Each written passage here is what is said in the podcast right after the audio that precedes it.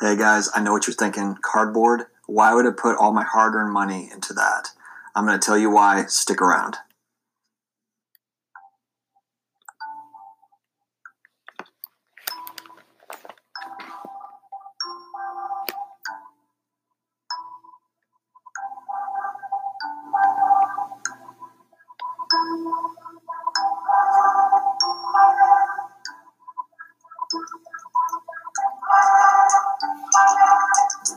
Guys, it is Dustin, the personal finance dad. I appreciate you joining me.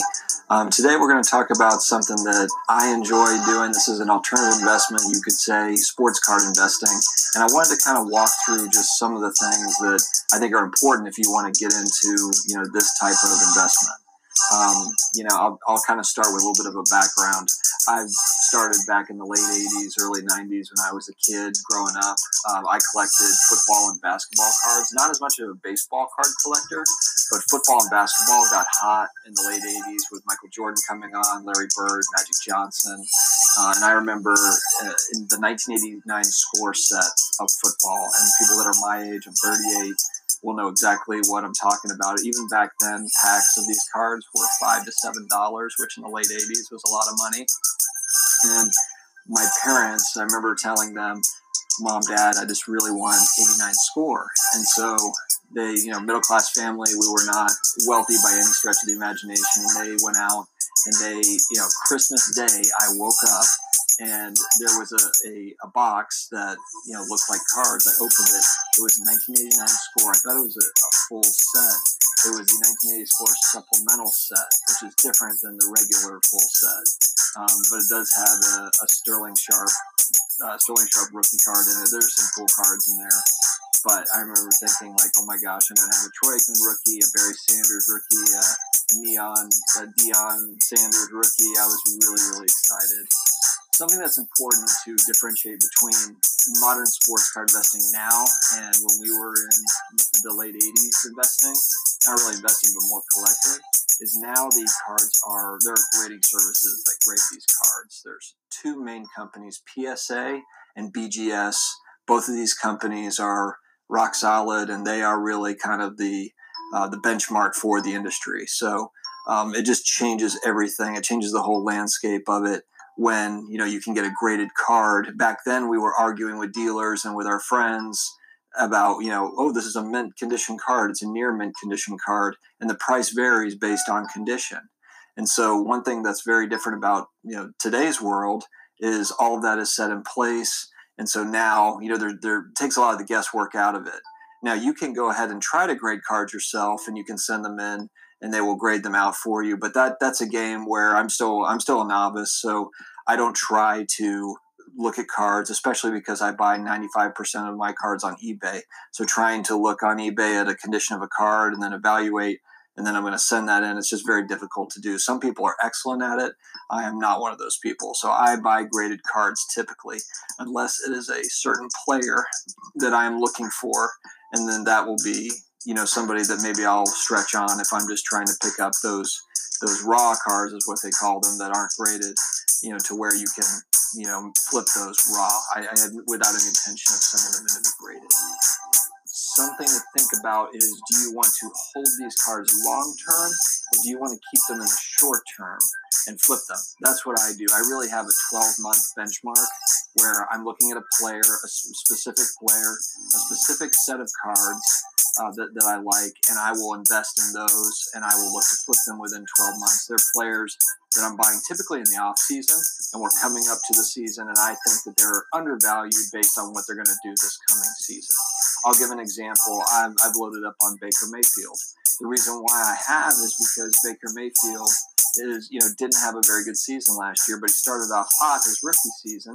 So his cards are have, have been high, and then the second year kind of floundered a little bit, and now you know the, the prices have come down quite a bit. So you can buy him relatively cheaply, and if he just has a good few games next season, then you know it, we get a spike, and, and there you have it. So um, one success story I can share for those that are not really sure if they want to get into sports card investing. Some would say this is kind of an outlier, and I would agree.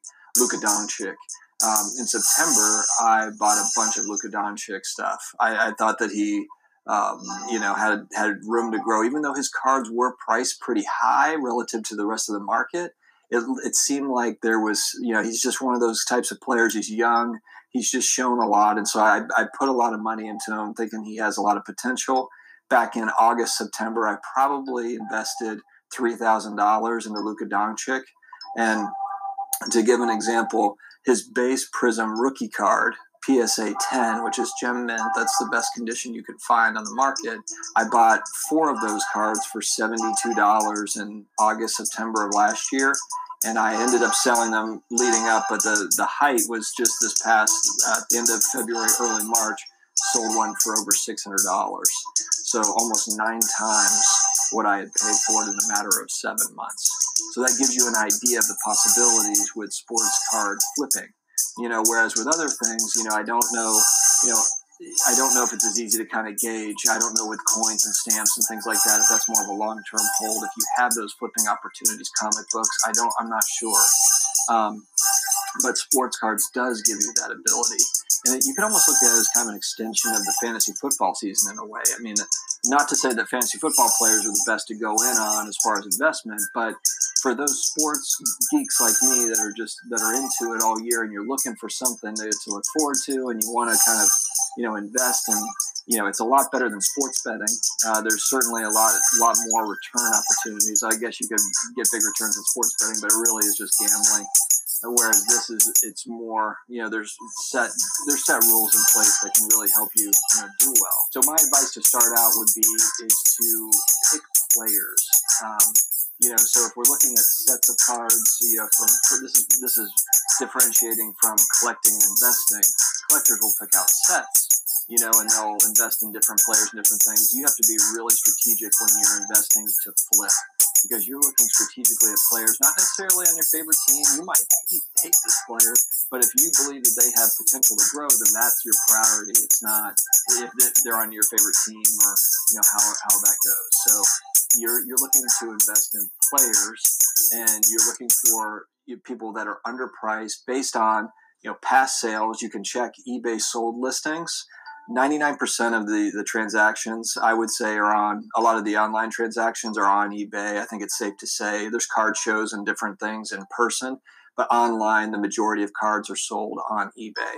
And so what you can do is eBay has sold listings where you can look at the last three months of sales and that gives you the ability to see where cards have been. So, you know, if a player's been hot, maybe they got injured, um, you know, or they're they're making some sort of a you know a comeback. You know, you can kind of you can gauge as to where that value has been. So that gives you an idea of okay, this card was double three months ago. What happened? Maybe the team has fallen off a little bit. Some maybe there's an injury. There there's a reason for it, and then you can you can get in and buy low with the ability to sell high again. Um, so the idea is really pick out players. You could pick out a couple of players, you could pick out five players, you could pick out 20 players, just as you would if you were picking out individual stocks. You know, if you want to spread your risk, it's all up to, you know, how you want to spread risk out. I typically, I have five players that I'm focused on right now. And then in the next video, I'll share those five players who I'm, who I'm looking for. Um, and I'm also going to focus on, I've got a couple of videos coming up. I'm also going to pick out three particular players and their cards that I'm geared up on, that I'm trying to load up on um, for the season hopefully come back this year or heading into the off season and, and into next year. So stick with me, subscribe, um, stay with me. You know, through this channel, we're gonna I'm gonna keep on putting out more sports card investment videos as well as other things related to personal finance. But I wanted to start off with this just to give kind of a an overview of sports card collecting and where it can go and, and where you can take it. It's an exciting time um, outside of you know, of course, what's going on. Um, you know, yeah. So it's not an exciting time in the world. Please remember to subscribe, stick with me. There's going to be more videos coming out on this topic as well as other topics related to personal finance. Have a good one.